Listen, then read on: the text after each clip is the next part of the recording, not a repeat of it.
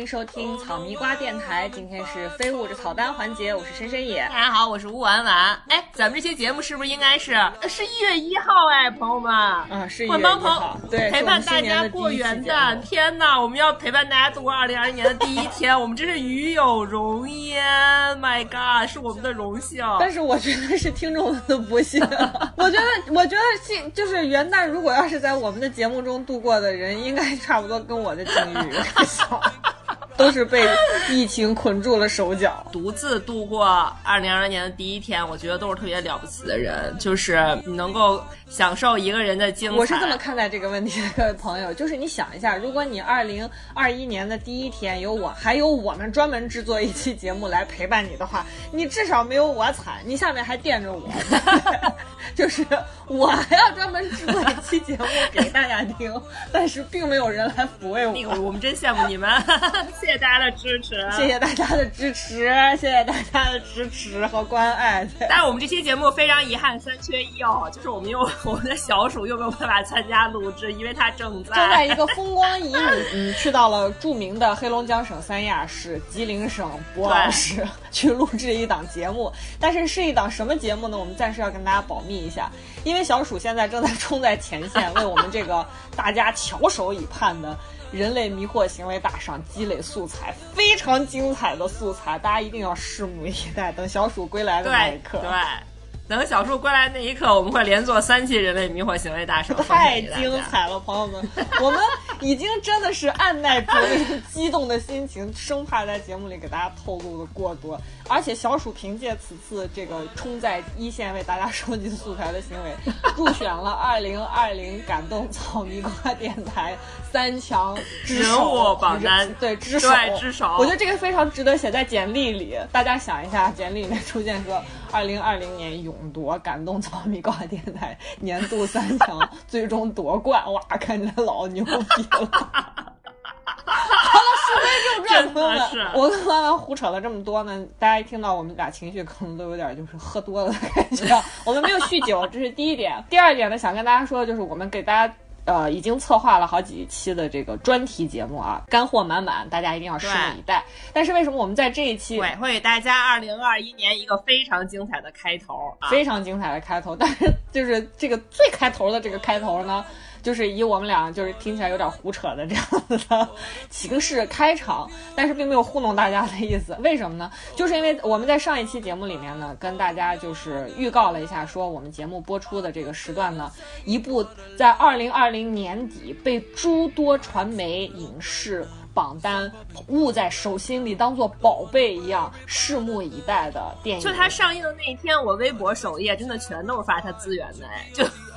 大家都憋疯了，是不是？对我朋友圈全部都是在说大家要看怎么怎么样，竟然能为一个电影搞倒计时，什么电影呢？刻在你心底的名字。哒哒哒哒哒。哎，这个电影也是很有趣啊！电影叫做《刻在你心底的名字》，主题曲叫做《刻在我心底的名字》。哦，真的吗？哎，我都没有意识到这两个名字不一样哎。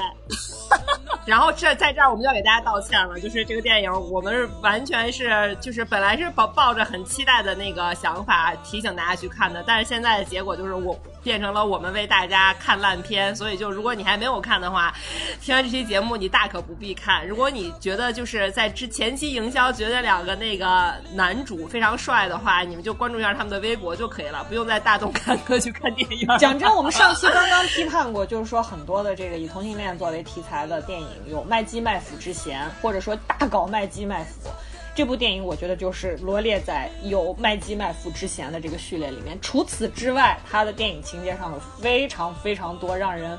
一开始是琢磨不透，到后面是莫名其妙，再到最后是捧腹大笑，是这么一个过程。对，这真的是这个，就真的是观众的心理历程哦，真的是，我觉得这个电影就是非常的。就是总而言之，我觉得就很有郭敬明这个《小时代》的风采，就是他不联系，你知道吧？就是他是一个美轮美奂的 MV，就是歌舞片儿，就是完全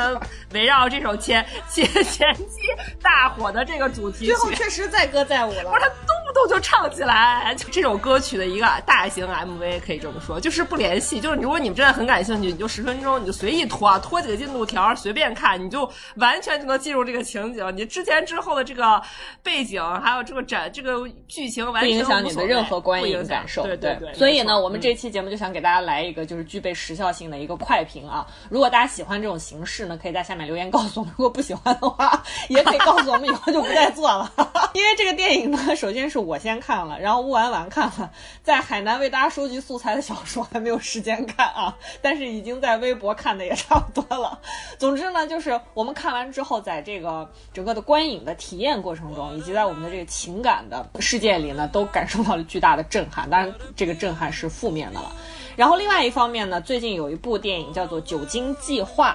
酒精就是那个 alcohol 的那个酒精啊，这个电影叫做《酒精计划》，一部来自丹麦的电影。可能很多人觉得说这部电影为什么会被我们提及到呢？第一是它相对来讲比较小众一点，因为确实知道了解的人不是特别多。但是我相信，如果是影迷的话，自诩为是严肃观众这样的一个序列的听众朋友们呢，肯定是。已经对这个电影的名字是耳熟能详了。为什么呢？他从今年基本上是从年中开始，然后因为他入选了戛纳电影节的这个最佳导演，然后另外一方面在呃陆陆续续从十月份到十二月份，你可以看到的大量的专业的电影影评人的给出的年度电影的榜单，年度榜单，对，包括。亚洲也好，欧洲也好，美国也好，呃，这些就是电影产出量相对来讲比较可观地区，它很有分量的一些杂志给出的年度的电影榜单，甚至是我们之前在电影里面不知道提到过，大家有没有印象的？像法国的这个电影手册给出的年度电影榜单里面，这部《酒精计划》都有入选。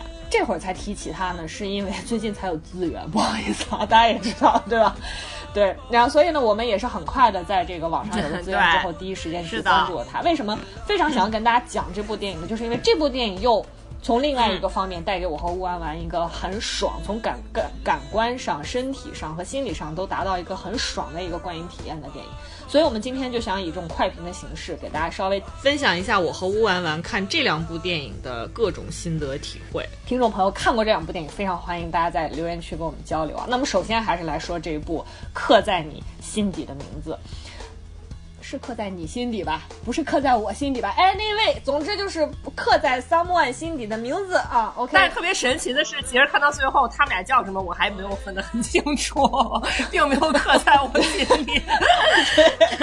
如果大家听完我们节目还是很想看，OK。但是呢，大家也不要害怕听我们这期节目，就在于它真的是一个不太怕剧透的电影。就刚才吴婉婉已经跟大家讲过的，因为故事真的非常的 normal，对，而且它这个故事线很薄弱，就是。是他第一没有任何逻辑，第二他情感上不会有什么共鸣，就是完全是上一秒在干的事儿和下一秒在干的事儿完全没有关系。如果就是非常简单的跟大家稍微介绍一下呢，这部电影就是嗯很简单啊，就是关于青少年如何确立性取向的一个过程。哇，这么乍一听呢，感觉跟那部。我们上星期刚跟大家推荐过的《以你的心诠释我的爱》有点像是吧？我们这个留言区有小小小伙伴已经跟我们表达过他的自己的感受了，非常喜欢《以你的心诠释我的爱》，而且也是在确立性取向这件事情上，性意识的这个呃萌发的过程中，在这部电影里面得到了很多的这个回应啊，呃，很喜欢那部电视剧。那么你可能会因为同样的展现的内容，在这个刻在你心里的名字里，可能会得到一些失望的体验啊。我们。先说回这个电影，故事很简单，就是讲两个青少年，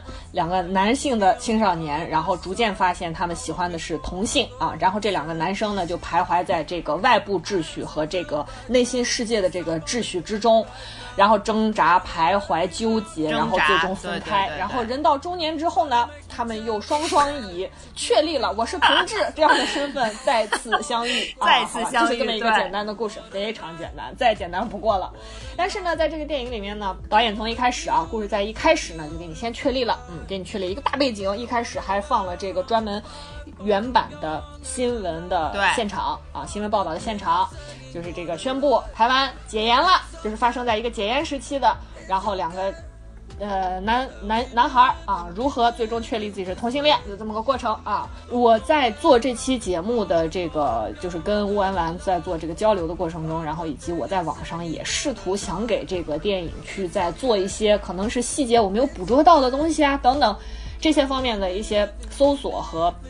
资料查询工作的时候呢，可以先给大家说一些，就是关于这个电影一些很细致的东西。这个方面我没有跟万万交流过，也看他待会儿是不是跟大家有同样的感受。一个是这个电影呢，在它的这个场景上有一些所谓可能创作者会说是致敬的部分啊，比如说在最后两位人到中年的同志。啊，都不约而同的来到了加拿大，其中一个啊，先是到了这个瀑布，这回呢不是布宜诺斯艾利斯了，后活戴立忍戴立忍扮演了其中的一位。如果这个时候你在玩那个猜字儿游戏，如果大家说瀑布同性恋，你肯定会想到的是什么？就是春光乍泄，对吧？对。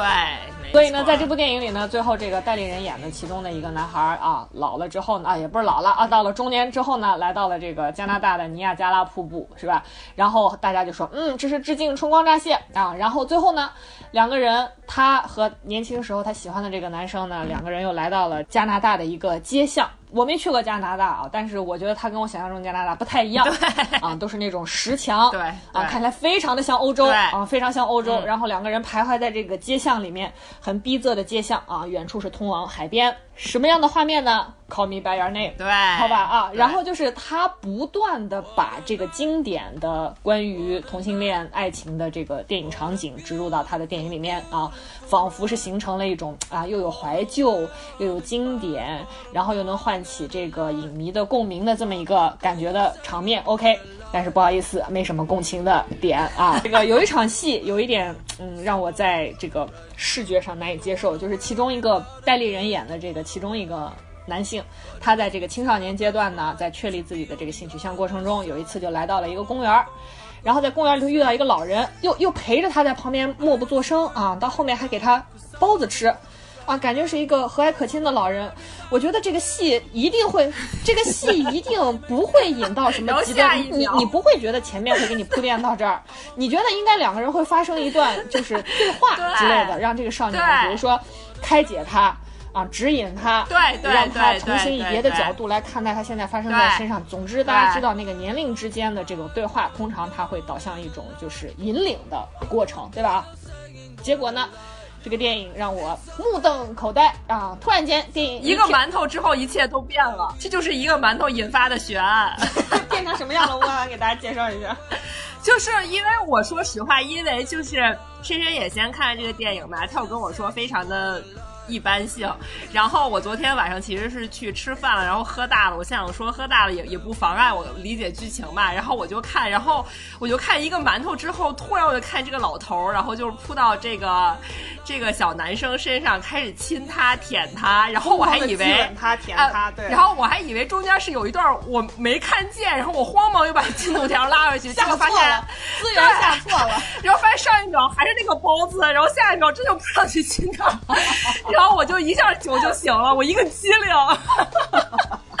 我完全不 get 这个点，我就不懂，我真的不明白。如果大家看过更更加经典的一个有关呃男同志为题材的这个呃小说或者是电视剧，叫做《孽子》，他在这个一九七零年代的时候就讲到，其实这是真实的，就是在台湾呢，就包括如果大家之前看过我们讲的那个香港今年一个非常。嗯，动人的那个电影，对，也是表现男同性恋，叫《叔叔》啊，就是叔叔男同志寻欢呢。他们在过去的这个年代呢，哈，因为大家没有手机，对吧？电话交流也很有限，所以怎么去找到自己的同类呢？就去到一些公共场所，那就是像公园这样的地方。所以，公园，所以像在台北也是有这样的地方的。据说是这个导演和编剧根据他们自身的经历，还有真实的一些新闻报道。呃，在刻在你心底的名字里面的这个公园，指的是真正的台中公园那个地方。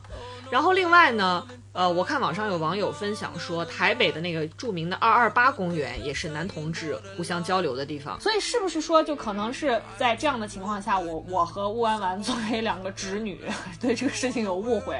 就是其中的一个。你其中的一个男孩来到这个公园，本身他只要是会不会说，就是如果要是只要到公园就默认是同性恋，对对对。所以我们的听众里面有没有知情人，或者是同样性取向的这个小伙伴，能不能跟我们稍微分享一下？就是在那样的一个公园的地方，这种接触一定会发展成后面的行为，是不是我们两个人的误会？或者是不是包子意味着什么？比如我递给你一个包子，你接过来了，那就意味着我可以激吻你和舔你，这可能是嫖资，对吧？有有可能，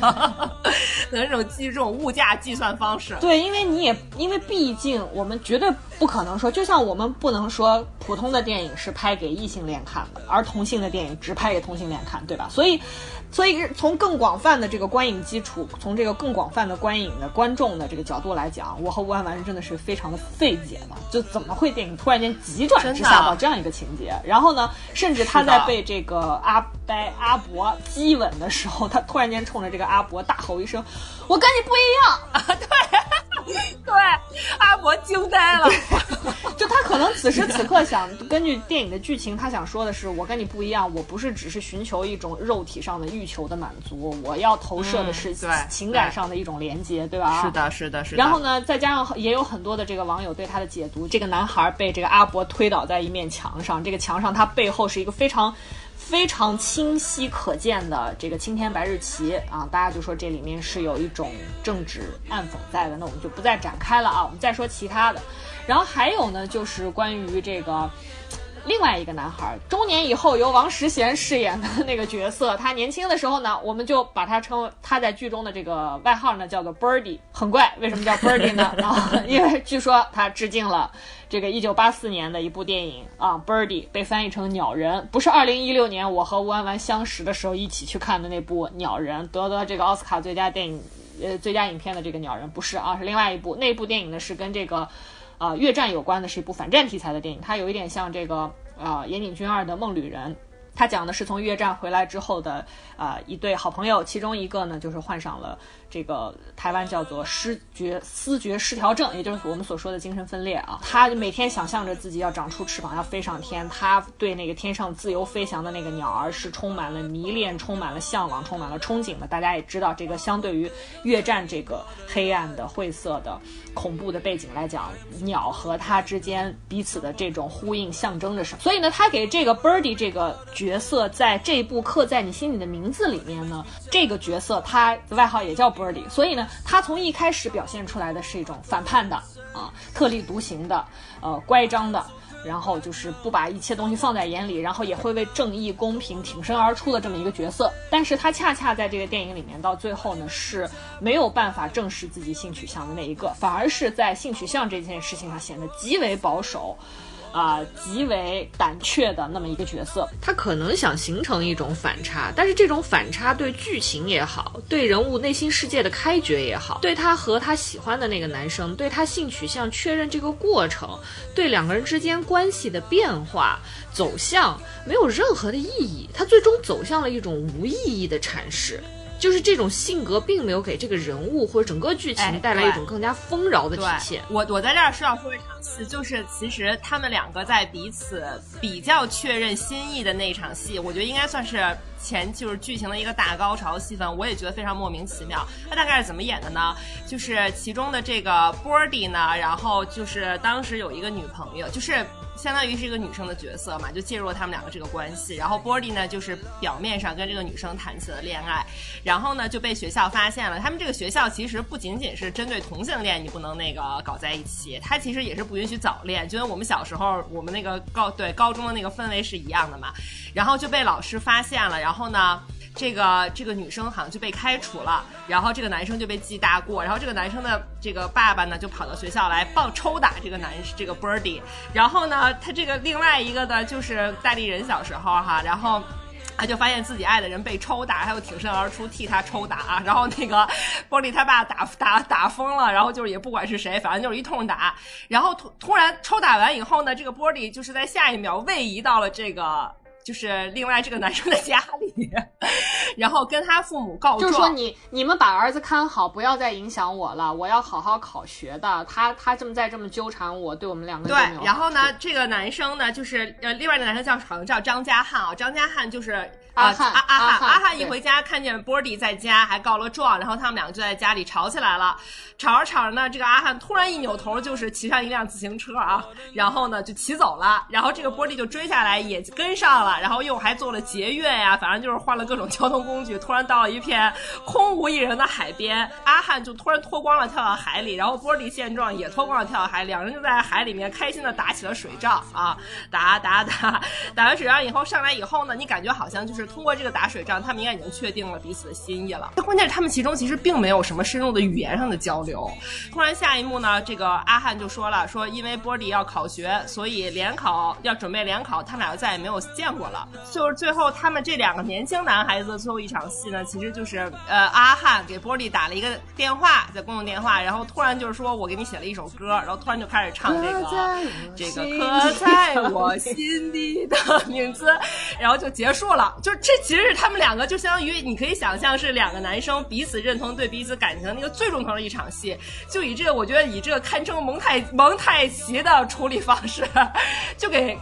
就给连过去了。就我甚至都没有看懂他们俩是怎么确认彼此心意的，可能就是打水仗有奇效。朋友们，真的，其实不要随便跟同性打水。再在这个时候明确一下信息啊，阿汉就是我们前面说的戴立人演的那个角色，这个 Birdy 呢就是我们说的后面王诗贤出现之后演的演的那个角色啊。乌丸丸刚说那是他最匪夷所思的一场戏，或者说最精彩的一场戏，那么就是紧接在另外一场更加激烈的戏里面，就是在这个他们的男性的这个澡堂子里头，这个呃 Birdy 手受伤了啊。然后这个阿汉呢就说：“我帮你洗。”然后就在他身就是洗澡，对吧？光着啊，我帮你洗，会发生什么呢？大家就 就就可想而知。哎，这个就符很符合我们的对剧情的期待，就不像刚才老头亲他对对对那个，对吧？我们都知道接下来要发生什么。然后果不其然，这个阿汉使用了双手帮 Birdy 进行了一次就是欲求的满足啊。这场戏实际上我觉得是全片两个给两个人呃这个表表演空间最大，然后两个青少年在这部戏里面整个的这个情感层次最饱满、最丰富的，但是它嵌在整个的故事里面又不太够，就是你觉得其他的东西不够承载这么一场有分量的戏，或者说整个我感觉整个戏就在为这场戏在做戏，在这个澡堂子里面这场戏呢表现出的那种就是又需要释放，又需要得到满足，又极其希望这个世界没有人理解我，没有人懂我，但是你应该懂我啊！你看我都做成这样了，你应该懂我啊！然后他们两个的这个行为结束之后，又陷入到深深的这个不知所措，陷入到这个愧疚，陷入陷入到这个悔恨。这个过程中啊，这场戏是非常丰富的。但是你觉得在这个过程中，嗯，两个人好像是在试探，是在试探说，不管是湿还是瘦的这两个人，我这样做了，你明白吗？对方也是觉得说，你你你这样做是什么意思？就是有一种猜的这个这个感觉在。然后他就接了刚才弯弯说的那场戏，莫名其妙结束，到底是哎接受没接受？嗯，就是很怪。我觉得这个这个戏真的感觉没有剧本，就没有人说话，不联系不说话，就是不联系对，就真的都需要观众了，就是他们就觉得我们都演成这样了，你还不明白，真的不明白，就好像一直在 challenge 你，拆了对。刚才可能我们所说的这一切，大家觉得我们是有一种从感受到到感受啊，觉得就是大部分这个停留在我们的这个知觉的这个层面。那那如果我们再回到这个电影里面来，我们从这个呃叙事角度再跟大家稍作分析啊，因为我们对这个电影的观看没有说超过很多次，是主要是今天想跟大家做一次比较快的这个快评。所以呢，我们就还是从这个比较大家第一次观影更注重的这个叙事的层面，我想再跟大家多说一点啊。比如说，这个电影有一个很重要的一个前提，就是它不断的通过这个背景的提示，或者说刚才我跟大家说的，包括瀑布啊，包括公园啊，然后甚至是后面有这个蒋经国去世之后，然后这两个男孩跑到台北去啊、想要去悼念啊。然后这场悼念的戏就是为什么青年想要跑到台北去悼念蒋经国？I don't know 啊，他直射着什么？I don't know 啊。但是呢，这场戏有一个很重要的点，就是他们必须要去台北，因为他们只有去了台北，他们才会在天桥上碰见一个异装者，也就是后来其实通常会被我们指认成的那种跨性别者，因为他是一个男同志，然后打扮成女性的形象，呃，天桥上为这个艾滋病在募捐。这个人物实际上是比较有名的，他叫齐家威。如果大家可以上网去搜一下的话，齐是这个祁门红茶的那个齐，家是家庭的家，威是威风的威啊，在这个台湾是比较早的一批，从八十年代就开始为这个同志争取啊。公平公正的权益的这么一个呃先行者啊，一个被当作是所谓的革命者啊这么一个形象出现的。就是所以说，从无论是从个人，还是从刚才我们所说的电影一开始就交代说这是解严的时刻。这个电影出现在二零二零年，我们知道在电影出现之前，台湾通过了一个非常重要的法案，就是同性婚姻合法化这样的法案，对吧？所以它不断的提示着你，就是这个故事书写的这个背景是什么啊？它是跟所谓的自由民主、平等开放。是息息相关的，但是这个东西和刚才我们所说的这两个少年，他探索自己，他探索自己的性取向，他们在探索彼此之间，我爱你还是我性取向如此，是我对你情之所至，我爱的是你，还是因为我性别如此等等这种探求，以及他们在高中时代，就刚才吴安安跟大家说的。他们不许谈恋爱，有法禁，对吧？男生和女生的乐队甚至要求被分开演奏啊，因为你就必须性别进行这个分开啊，是有严格的界限和秩序。他们生活在一个所谓的有牢笼的世界。那么，其实我们原本对这个电影的期待，应该是借由对性取向的呃探索，两个青年之间如何在这以性取向为一个立场、一个角度，然后去追求自由、追求解放。这么一个过程的展现，应该是我们对这个电影最基本的期待。就像，呃，我们看女朋友、男朋友原本的那个期待，以及最后的获得的那样一种感觉，对吧？对。但是没有，就是从头到尾，这个背景和人物之间的这个割裂感，带给我一种。很明确的割裂感，就是你不知道他的所有的这些，刚才我和吴婉婉说的，他这些行为的走向，对，行为的去向，行为的逻辑，它是在哪里？这跟我们待会儿要跟大家展开的《酒精计划》的那部电影的讲述是完全不一样的。那部电影它讨论的是真的是往人内心走，但是你看得出来，刻在你心底的名字这部电影，它所有的行为都是有指向性的，但是它这个指向性都是归于一种无意义的，对，没错，就是吴婉婉说的不联系。它之间没有连接，对吧？你看电影从一开始，他就是这个阿汉这个形象，带着一脸伤。其实他就是在那一次替这个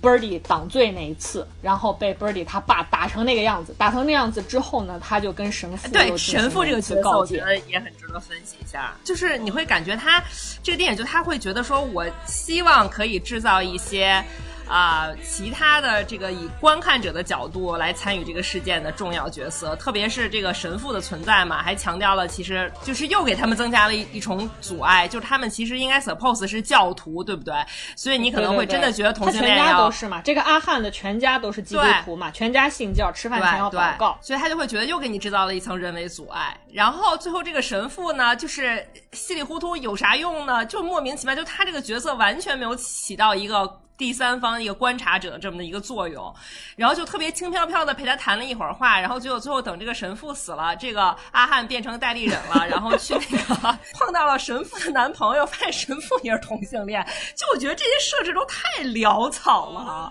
就是莫名莫名其妙。对，就是神父这个角色真的很在这个剧就显得很突兀，或者说我试图去寻找一种他和。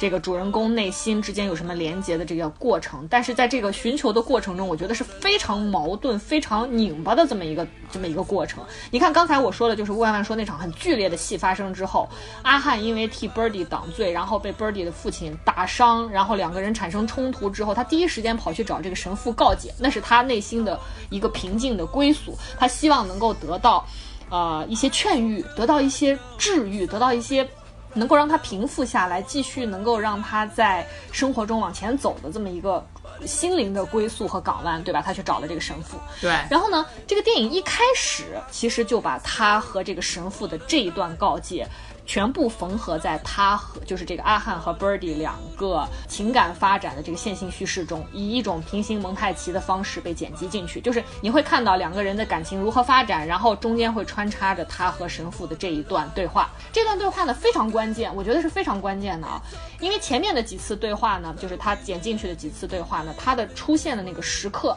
或者说他这个剪辑的时刻都出现在阿汉不断的在跟这个神父讲他是如何爱上这个 Birdy 的，对吧？然后 Birdy 是一个什么样的人？我怎么爱上他？你看他多美好，对吧？都是这样子的。然后其中有几个镜头，你像他在回忆这个 Birdy 是什么样的一个男孩，他怎么喜欢上他的时候，给了一个背景，就是一个中景，他和神父两个人坐在椅子里，然后，呃，后面的背大背景呢是一个虚焦的出现，但是你完全可以辨认得出上面是一张又一张耶稣的画像，就是他不断的在提示你说这个呃。阿汉，不论是他从这个家庭出身，他来自一个宗教信信信仰这个基督教的家庭，还是说他对神父这么一个角色的这个告诫，就是说，就是他一定设置了一个宗教桎梏着他这么一个前提，你就觉得他难死了，他们都难死了，妈太难了，妈呀，难难的不行了，环境都解严了，对吧？他也慢慢发现喜欢男性了，但是他又有宗教的制约，就是不断的在给他制造枷锁、制造问题、制造矛盾。就温婉婉说的，没有问题就是制造问题也要上，对吧？然后后面有两段戏非常关键，一个是呢，就是刚才说的他在公园被老年人这个激吻之后啊，痛苦不堪的逃开，这个时候剪辑了一段他和那个神父的对话，这段对话呢是他向神父发难。这个镜头呢，是以他在一个比较高仰视的这个镜头，然后神父在一个一个相对来讲俯视的镜头啊，他向神父发难。那个时候他以为神父喜欢的是异性，所以他问神父说：“说我对同性的爱和你对你我喜欢男生和你喜欢女生，我们两个人的爱有什么不同啊？”这个时候神父说出了一句话，说：“你不要让别人陷入罪罪的，对。”这句话非常关键，为什么呢？这是电影第一次点明了说同性恋是有罪的。这是我看这个电影从头到尾都在提示我的一件事，就是他不断的在召唤我，告诉我，提示我同性恋是有罪的。对。然后这个时候阿汉反问他说：“那你帮我下地狱啊？反正同性恋不都是应该下地狱吗？反正地狱比较多人懂我啊，对吧？”这个时候两个人都是陷入痛苦的，就是阿汉也觉得说我有罪，神父这个时候也无能为力。无法辩驳，而且神父也竟然说出了“你不要让别人陷入罪恶”，证明这个时候两个人，我们后面知道神父也是 gay，然后阿汉也是 gay，两个人都觉得作为同性恋是有罪的，是该死的，对吧？对，这是一场戏。到后面最后出现他和这个神父最后一场对话的是来自什么呢？是这个刚才弯弯说的阿汉因为帮这个 Bertie 出面顶罪啊，剪切了他和神父最后的这个一段。呃，对话这个时候呢，整个的这个对话就陷入了一种比较平静的状态。这个时候是他和神父两个人在关系上达到了一种和解的这么一个状态。这个时候，神父呢向他袒露了自己的一段过往。他说：“我在六十年代离开了加拿大的蒙特利尔之后呢，这个蒙特利尔就爆发了宁静革命。”就是那个 peaceful 的那个宁静，大家有兴趣可以上网去查一下。六十年代发生的宁静革命，以及它后来引发的所谓的加拿大的十月危机，彻底改写了加拿大的历史。这个就不展不展开讲了啊。然后呢，神父说，我就想逃开，我想赶快逃离，然后我就来到了台湾，然后。赶上了台湾解严，然后他说：“我说这个蒙特利尔的整个社会在宁静革命的时候，他脱离了教会的管辖。他说人的心可以更自由。没想到我没有赶上蒙特利尔的革命，却赶上了你们的革命。”他说这段话的时候，他在说什么？他在也就是说，神父在这个时刻要坦白的是关于他如何终于逃离了秩序。逃离了宗教对他的钳制，逃离了宗教意义上对同性恋原罪的那个裁定的那个牢笼，来到了台湾，然后他接着当了神父，是是，对吧？就这个这个，首先很莫名其妙，就是你到底要跟阿汉说，你不要搞混这个孩子行不行？你到底要跟他说你有罪还是你没罪？所以真的阿汉太难了，我觉得他真的是太难了，就他周围没有正常人。你如果从整个的外部环境来讲的话，你应该讲的是，我不是要认祖归宗啊。我不是说上帝说我有罪，我说我没罪，那你们两个只会陷入僵局，对吧？而是在于上帝说有罪，我就不信上帝了，因为上帝说的是狗屁啊！对，我为什么要再继续把自己放置在这个关系、这个权力框架之中呢？最后最后的戏出现的时候，我跟吴安丸和小鼠分析，我说简直荒谬至极，就是中年的这个阿汉最终。呃，来到了加拿大，想要去悼念这个已经去世的神父 Father 啊，结果呢遇到了 Father 的老相好，也是个男的，发现这个神父原来也是 gay 啊，深贵啊，你小子是深贵，好，对，然后呢他就跟这个神父的老相好说说，嗯，神父为什么后来不在教会工作了呀？然后这个神父的老相好说，嗯，他说自己上不了天堂，因为他是个罪人。然后这个时候呢，这个中年阿汉想了想说，就是代理人说。他是个好人，他会上天堂的。然后这个神父的这个老相好说，嗯，都怪我，要不是我，他肯定会上天堂。对啊，就忏悔，对吧？这个时候呢，中年的阿汉又说。就是一一脸活明白了，说我很确定他很爱你，就像你很爱他一样。我的妈呀！就因为上天堂这么一件事情折腾了，就是我看了一下，有两三分钟就这么一场戏。这个逻辑相当于什么呢？代表着绝对权威的爹，跟一个儿子说：“你要是将来生闺女，你就进不了咱家的祖坟，上不了咱家的墓碑。”这个儿子说：“去你妈的！” 就离开了，对吧？离开了之后呢，就说这一辈子我要做的事情，我就是就不生儿子，就不生儿子，就不生儿子。然后到他快死的时候呢，他说我要进祖坟，我这辈子最大的愿望就是要进祖坟。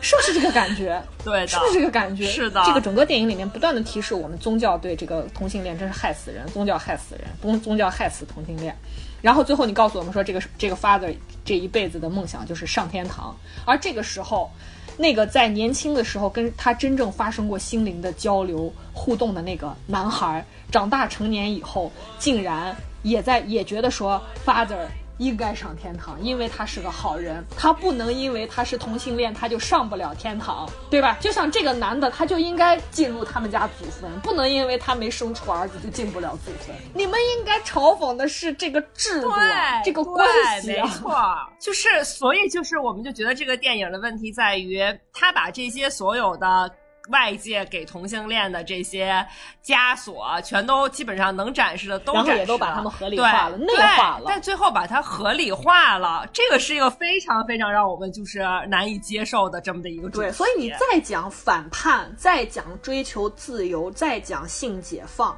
你没你没有从这种内外之间的这个互动，这种人物关系和外部环境变化之间的这个形成的这个关系之中，找到一种真正的能让我们获得一种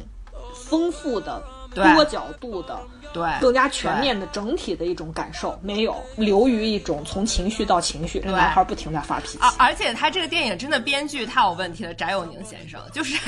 你发现他台词字要写不下去，他一定要把“爱”这个字搬出来，对吧？就比如说这个，就是感觉跟这个神父的相好，哎，说不下去了，他一定很爱你啊，对吧？然后到后来他们俩好不容易中年这个已经变成夷陵的这个戴立人和王石贤相遇，然后然后这个王师王诗贤解释所有前尘往事，就用了一句话说，其实那个时候我真的很爱你，我就觉得。我今天白天的时候跟吴婉婉说，我说如果有一个人五十岁的时候跟我说他十六岁的时候真的很爱我，我大概只会跟他说 WTF。真的，说完以后，他的代理人超感动，哈哈大笑，然后立刻反问说：“那你是不是真的有我的裸照？” 就是，我真的是而且我真的觉得他们两个人的这个表演，所以我也很想请教，就是我们的听众小伙伴里面，如果有这个同性取向的朋友的话，可不可以私信一下，就你们的观后感？这样两个男性的对你们的展现，是你们没有感觉到被冒犯到吗？对我，我就关于这部电影，我们最后就是想给大家举起一个牌子，上面写了两个字儿“快跑”，就是不用看，快跑。对然后这时候我们要举起另外一个牌子，要回来，就是因为我们还有一部片子让我们看的非常爽，尤其是作为一个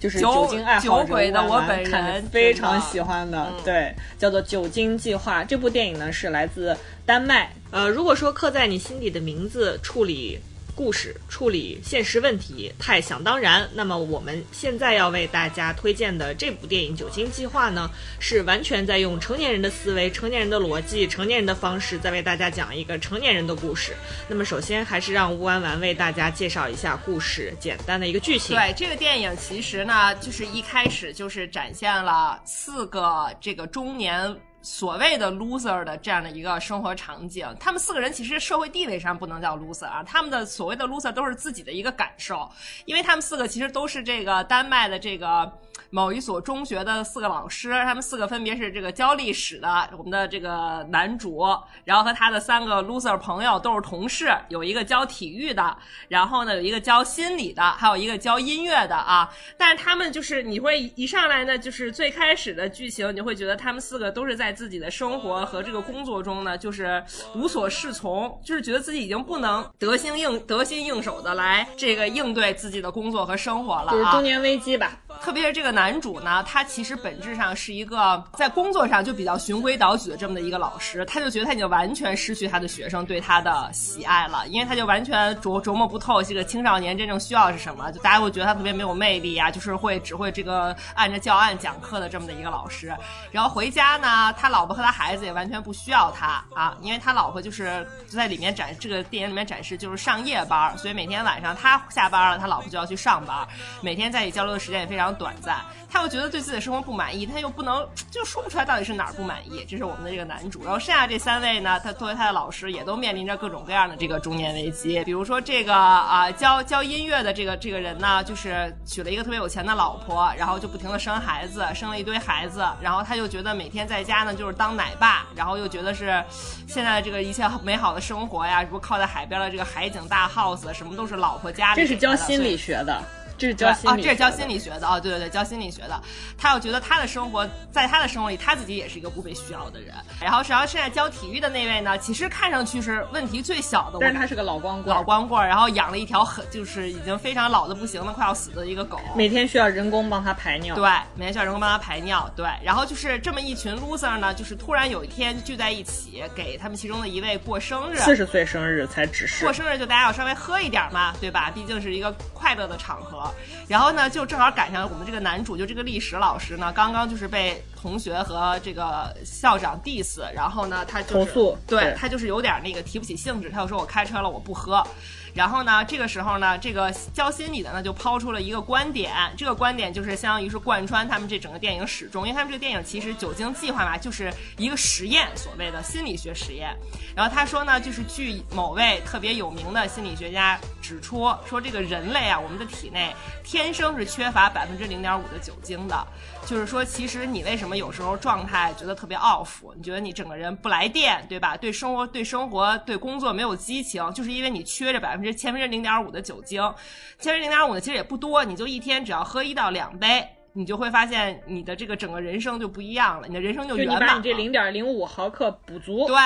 啊，然后结果后来这个男主最开始是坚决不喝的，然后呢，就在这个观点已经被莫名其妙那个现场的那个快乐氛围的影响下呢，就开始疯狂酗酒啊，就是红酒倒满。这个时候主要是突然间上了一道菜，鱼子酱，对，你说这一定要喝一点。他们开了一瓶非常好的加，对。然后他就被打开了，然后一喝，哎，这四个老哥们儿度过了非常完美的一个夜晚，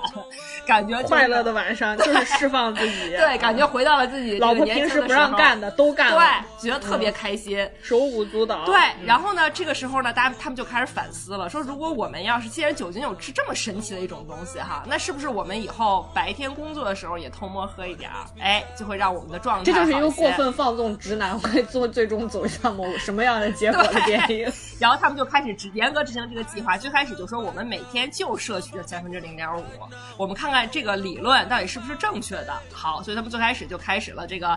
这个四个老直男的实验，对，然后就最开始他们其实真的喝的非常少，也克制自己，然后发现真的效果惊人。但是我作为一个酒鬼啊，我我我跟我跟大家讲，其实我这个人是有一点社交障碍的，我承认。就是，但是我觉得我自己要维持一个我是一个这个社交社交女郎的人设，所以我在出席所有就是有陌生人很多的场合的时候，我都需要先偷摸在家喝一定要喝两杯，我一定要喝两杯。是的，我这一点我可以作证，是不是？慢慢喝和不喝是完全两个人。对，所以我会觉得说，我特别认同里面我们这个男主，就这个历史老师，他喝了一杯以后，在在上课如有神助，真的 就是。你的状态真的会瞬间得到提升，然后呢，就是他之前给大家讲课呢，非常的矮板。对，好，我们现在来讲工业时代，对就是你最不喜欢的那种历史老师。大家知道历史老师嘛，对吧？然后等到他开始喝酒之后，他开始设计他的课程。他设计这个课程呢，他会把一些东西提炼出来，比如说。如果我跟大家提一个男人爱喝酒，怎么怎么地，怎么怎么地，大家一听啊，这不就是我旁边，这不就是身边的一个 loser 吗？等等，结果这个时候老师跟大家公布，丘吉尔，丘吉尔，海明威，对吧？然后大家就哇，有意思，被就是其实把大家的胃口充分调动了起来，他自己也处在一个相对来讲比较兴奋的状态。对，而且这个其实也是在给他自己喝酒这件事寻找一个合理性，就是也是在催眠自己。对，你看，就是你看，你看，真的是。对，所以说这个时候呢，就他他四个人一试都非常开心的状态下，这个时候酒精作为一个人类第一成瘾物的这个这个苗头就显现出来了。为什么喝酒上瘾呢？就是就跟像我说一样，就因为你喝了，你喝一点的时候，那个快乐的瞬间，实在想让你复制它，而你复制这件事的成本非常非常低。你就偷摸喝就行，又没多少钱，哪能买到，对不对？然后这四个老哥们儿呢，就开始喝呀喝，喝呀喝，就说：“哎，我们要是突破这千分之零点五会怎么样呢？”所以他就逐步加大了喝酒的剂量。刚才万万跟大家讲的就是设计这个实验，就是把他们四个人当做一个标本进行实验的这么一个倡导者吧，其实就是他们里面教授这个心理学课程的一个老师。所以他对于怎么去开展一个实验，然后怎么样去做一个完整的研究计划，然后我们怎么样把这个实验逐步的给它就增加常量啊、变量啊，是非常有计划、非常有步骤的。所以他们完全是觉得自己在做一项伟大的事业而喝。对，这个就是直男的可爱之处，真的蠢萌。真的，然后他们有一天就提出了一个非常疯狂的计划，就是我们喝到最大，就是喝到我们再也喝不下为止，看看会怎么样。然后结果呢，就引发了一系列的闹剧。闹剧完了以后呢，就大家突然间发现说，其实就是喝酒哈，你就是爽到极致，第二天一早醒来，说你造成的麻烦会让你荡到极点。孤家寡人的这个体育老师呢，他其实就有一点走不出来了，就是真的可能有些人就是会比较容易成瘾，他就真的上瘾了。隐性的他的不开心的因素，其实都是都是因为喝酒就是暴露出来了，然后他最后就对，因为你从电影里面是充分感受得到，首先他是一个光棍，他跟一条狗一块生活，可是他是什么呢？他是一个体。育老师，他是需要一个需要在日常的职业里面去充分的调动自己的机能、热情，去进行这个职业的开展的这么一个。就跟我本人一样啊，就是有有自己的人设呀，所以你就会越有人设的人，你越想维持他。然后你看他的那个他的那个房子，又不是在一个社区里面。它是在一个像郊外一样的田田地旁边，如果你不仔细看，你甚至会把它当成一个房车。它一定是被巨大的孤独、寂寞所包裹着、所裹挟着。但是他这群好朋友跟他在一起，在进行这场实验的时候，让他充满了力量，充满了一种和这个社会之间有一种联系感，有一种被人需要，有一种我在做实验，我也很快乐，我做的还是一件对的事情，这么一个东西在支配着他，他能，就是其实就是有点像一个。沙漏就是你不断的给自己制定目标啊！你看我这段时间我先喝多少，然后我能干什么事？下一段时间我再和朋友们一块喝多少，然后我还能干什么事儿？有一个目标在，有一个憧憬在。这个时候大家说不能再喝了，计划结束了，他没有突然一下子没有一个念想了，这个时候他整个人的情绪就荡到谷底。所以其实我觉得最后他的那个结局就是在带着狗。然后开着这个游艇出海，呃，很多人在网上把他评论里面解读成说是他是失足跌落，可是我觉得那个。那个场景给我的想象是一种自杀的状态，对，就是自杀了。他就觉得想寻寻求一个能凌驾于酒精之上的终极解脱，就是因为其实我觉得我作为一个有时候会酗酒的人哈，我我这个感受非常明显，就是你喝大了以后，你第二天整个人的情绪是真的会很荡。我不知道大家有没有这种相似的体验，就是你真的之前那天你喝你喝大你会非常爽，你觉得我操老娘释放了做自己了，对吧？我平时是一个不敢说话的人，我也敢站到桌子上演讲了。我平时是个五音不全的人，我也敢唱歌。对我可能平时不敢说的话，我也表白了。到第二天，你再回想起昨晚那个巨大的快乐，和你现在一个人，对，跟一个人就是这个蓬头垢面从床上坐起来的这个巨大反差，我真的其实是你的心情会很差。而有时候，如果你真的喝了大酒，你心情会差，持续很长一段时间。我觉得这个真的也是应该是有这个心理研究的。所以就是。就是有时候你可能摆摆脱不了这个特别荡的这个心情，你就有你唯一的解决方案就是你接着喝，因为你知道只有酒精才能给你带达到那种快乐，因为你靠你自己的努力，你是从其他方面得不到，不会这么容易能得到。特别快乐的那个状态，就是它是一个你只要喝就能立刻得到满足。对对，所以说它真的是一个很成瘾的东西，所以大家真的谨慎饮酒，真的是成瘾。所以就是，所以你看我我对他的解读就是，他真的可能他觉得酒精这个东西，他就觉得确实是太麻烦了，对吧？我高兴一会儿我要荡很久，我还不如彻底我就。所以为什么大家说要找老伴儿？老伴儿，所以他为什么被设置成一个体育老师，然后又是老光棍儿这么一个形象，然后他又是四个人里面在最终唯一以。生命的完结作为他的这个故事的完结的这么一个人物。准备这期节目的时候，我跟莫完完说，这里面的这个男主角，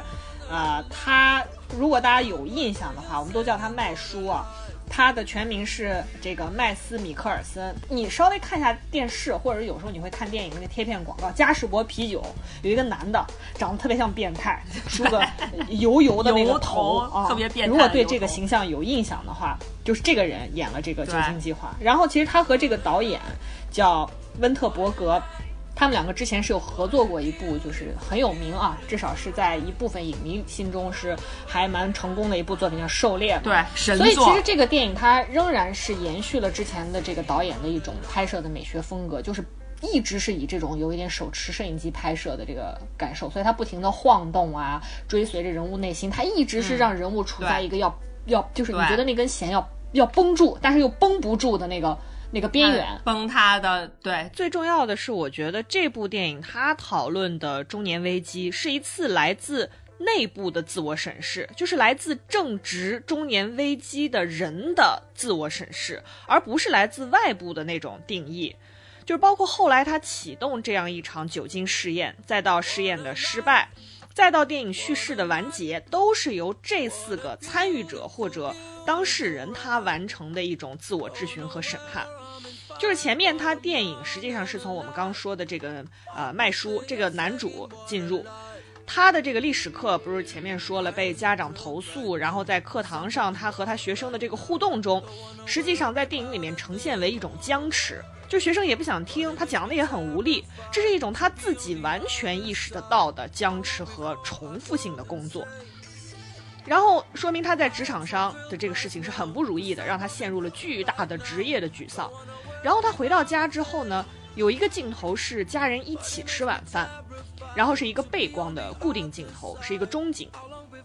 一家人呢端坐在这个桌前，无论是这个构图的对称性啊，还是运镜，都达到了一种高度的稳定的状态。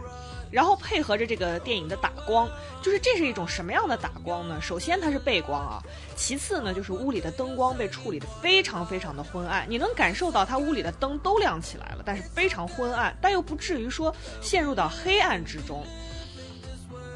但是呢，就是它足够昏暗到你在桌上吃饭的人彼此之间是看不清对方的表情和神态的那么一种状态。那个镜头给我留下的印象是非常非常深刻的。一方面是就是电影，我们前面说了，电影它都是从头到尾采用这种手持摄影机的运镜方式，然后用这种晃动的摄影机运动来体现酗酒人生的这种摇摆不定、不可把握、不可控制的这种视觉体验啊，来应和着它的主题。然后另一方面呢，是这个镜头在直觉上，哦，让我一下子就警醒了，说这不过是一个普通的家庭晚餐啊，一个 dinner，对吧？然后，但是这场这场晚餐的就餐环境毫无感情可言，他明明是坐在家里的餐厅啊，毫无温度，毫无感情，极度的冷漠，彼此之间极度的互不在乎。然后呢，这个电影紧接着是一是一组这个景深镜头的切换。这个男主呢，就是麦树演这个角色，他躺在床上，然后呢，他对他的妻子进行发问，其实是就是发难。然后这两个人的画面位置呢，一直是一前一后，而且距离很远。然后男主就问妻子说：“你想我吗？你想念我吗？”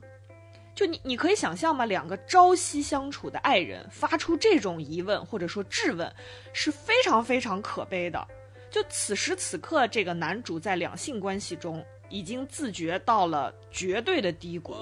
所以我说它是一场来自就是中年危机内部的质询。他没有从男主或者说别人的嘴里率先说出啊，我家庭不和谐，我事业有瓶颈，我没有激情，没有这些所谓的啊外部的认知，它完全源自一种就是内在的情感需求的完全丧失。你想我吗？你想念我吗？所以他之后才由这四个程度不同的经历中年危机的男子主动开启了这场所谓的自我救赎的实验，然后直至他走向失控、失常。然后另外一方面呢，这个电影从叙事上来讲，它从一开始就设置了另外一个完全不同的差异的参照序列。什么序列呢？是来自青少年的序列。呃，是以一个就是在这个丹麦有一个在青少年中非常流行的一个游戏，叫做环湖计划为开篇的。这个环湖计划是个什么东西呢？就是大家组成队啊，每个队抬一箱啤酒，然后绕着这个湖跑，边跑边喝，谁最后抬回来，然后把这整箱啤酒全喝完，谁就赢了。就是你会发现这个这个年轻人玩玩起来没有什么规则，然后你觉得可能也挺无聊的，就是为了喝酒，而且为了喝吐。然后又在这个故事中呢，年轻人又是这刚才弯弯说的四个所谓的中年 loser，然后他们要去职业开展的这个对象是青少年，每个人脸上都朝气蓬勃啊，然后毫无后顾之忧等等，不禁让你会想，就刚才弯弯说了，你看这四个老男人。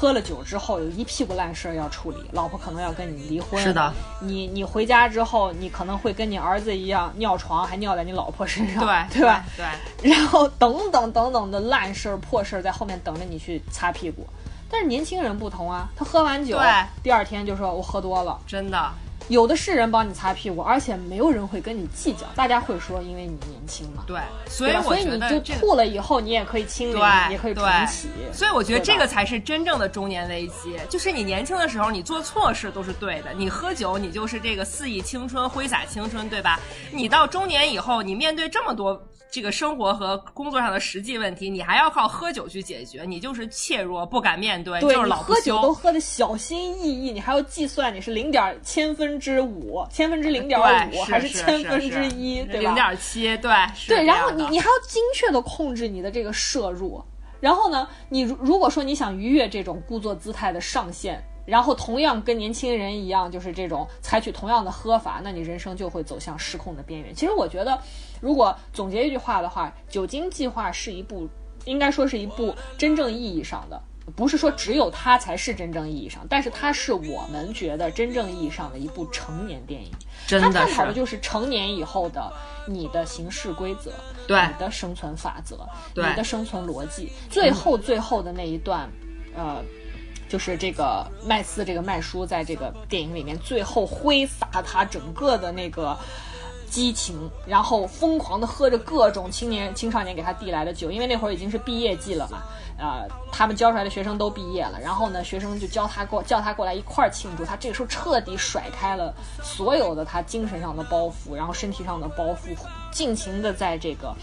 岸边，然后跳舞，跳的那段舞，哇，真的是让人觉得，为什么我和弯弯会说看这部电影会给人一种很爽的感觉？那一刻是你觉得非常不真实，因为你成年了以后没有这样的机会，你连蹦迪都会有人炸着你，好吗？更别说更别说在这个海边跳舞，对，他那个场景有一种想象性的。完美的结局，但是同时又会让你觉得他跳的有多酣畅淋漓，他身上的包袱就有多么的沉重。而且大家要知道，这部电影是来自丹麦，这四个人即便是乌婉婉说的 loser，他可是全世界福利最好的国家之一，没有后顾之忧。你看到了吗？就是这样的电影里面，他不会再去跟你讨论移民，他不会再去跟你讨论阶级，他不会再去跟你讨论性别，抛开了这一切的人和人之间的差别，他是不断的往。个人的内心深处去开掘的这么一个电影，成年人的内心深处到底住着什么样的魔鬼？我觉得就是这种感觉，对，没错，让你不寒而栗。而而且我还看到有报道说，这个导演其实他十九岁的，他拍这个电影的时候，他十九岁的女儿刚刚因为车祸还是什么意外去世，对对对，所以就你也可能感觉他其实也在反思，就是说怎么才能 survive 这些人生中就是突如其来的灾难。就是可能变故无常，对，就是无常。我觉得，对，所以这是可能他探，他也是探索他自己的答案的这么的一个过程。这个电影是，嗯，对，因为他其实就是把酒精的摄入当成一个变量，但同时呢，又当做是你积极面对生活的一个常量去对待嘛。对对，而且你你会看到这里面有一个非常有趣的一点在于，我们一开始觉得说，呃，四个人生活的都很不如意，就是都遇到了中年危机。OK。这个时候大家喝酒，通常来讲，在这个段落的组合上，你觉得 loser 喝酒是为了逃避生活，对吧？对。但是在这个电影里面不是，他喝酒是反而是为了更加积极的去面对生活。你就想到这个成年人的压力到底是有多大？你生活的越久，你看到的越多，你经历的越多。你的那个内心的挣扎就越多，你甚至需要靠酒精这种东西，年轻人挥洒起来不计后果的东西，当做你一个变量去重新面对狗屎一样的人生，对吧？而且我看到，其实网上有一个解读，我觉得非常适合。就如果大家有兴趣看这部电影的话，可以非常适合大家拿来去对它进行一个解读的一个角度，就是。我觉得讲的这个角度真的非常有趣。就他说，片中四位老师的身份设置是非常有趣的，而且意味很明显。他说他们分别代表了人的记忆，就是这个历史老师；人的创造力，就是这个音乐老师；然后人的精神，就是这个心理老师；以及人强健的体魄，就是这个体育老师。所以这四个老师合起来，他说这寓意着就是人的一生，因为人的一生是要消逝的，一切都将归于虚无，一把尘土。不难理解为什么最后出了意外的。那个走向真正走向失常、彻底离开这个轨道的是那个体育老师，因为随着年龄的增长，人总是先失去一个好的身体的，啊、真的？，你最终真你先失去了这个身体，然后才开始在精神上，在你的创造力上，逐渐的、逐渐的枯萎、消弭。Oh my god！真的，我我真的我一会儿我录完这一期，马上我就要喝一瓶。我真的，朋友们不要跟我学。通过他的这个镜头的美学，以及他不断的去放大，比如说他给你很好看的杯子，这个杯子呢又是经过冷冻的，然后杯子的杯型也很好看。他开一瓶红酒，开一瓶白葡萄酒，开一瓶香槟，开一瓶伏特加，他会充分的通过那个酒倒入酒杯，酒的颜色、色泽，在人唇齿间的那种流动、那种接触，真的唤起你对一个好喝的 drink 的那种欲求，它会特别充分的带带动起你的这个欲求，所以我就说它也唤起了我对酒的很多感知。我之前跟那个我老公说，就是。喝酒在日常生活中是最常被男人拿来当做吹牛逼的资本的，一个是吹酒量嘛，一个是吹如何控制酒量，对吧？你除了经常听到说啊，我白的能干多少斤，我啤的能干多少件以外，另外一个更搞笑的事情就是，你经常能听到男的如何吹嘘他可以控制他喝多少酒，以及喝了酒他还能控制自己。就这个在电影里面也有很充分的展示。实际上，这四个男的也是在开局说，反正我们都能控制得住，我们就来看一看我们摄入。呃，千分之五是千分之零点五能怎么样？摄入千分之一，好像他们真的能摆脱酒对他们的控制，而成为他们来控制酒这件事情。所以我当时看的时候，我就想起来之前我老公发给我过一本书，是一个。美国的这个中国研究学者，然后他来中国调查研究，写过一本书，其实蛮有名的，叫《寻路中国》。他就讲说，他当时是在西北，还是在这个哦，是在山西的一个西北部。他当时刚刚在中国拿到驾照，然后他就沿着这个长城啊，就将近一百六十多公里的这个路程，就往这个山西的西北部去开。然后开的这个过程中呢，然后也遇到了这个他要去这个进行调查研究，当地的人来接待他。然后他们对这个宴席呢就十分的在行，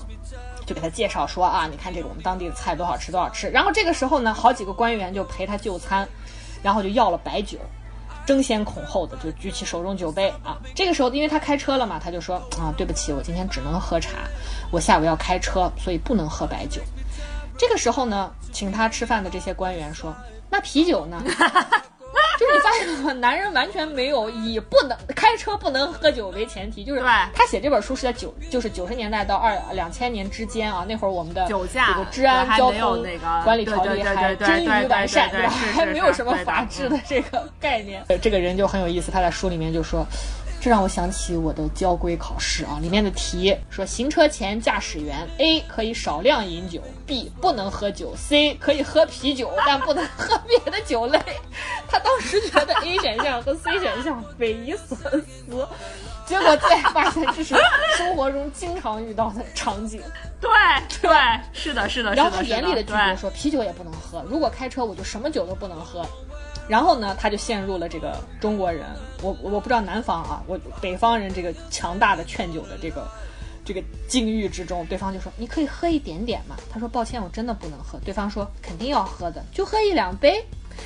然后他就说，如果在美国，他只要说一声我要开车就够了，因为说了之后就算完事儿了。对但是在中国说，你只要这么说，你的这个话语呢，正好开辟了一条进行逻辑大讨论的途径，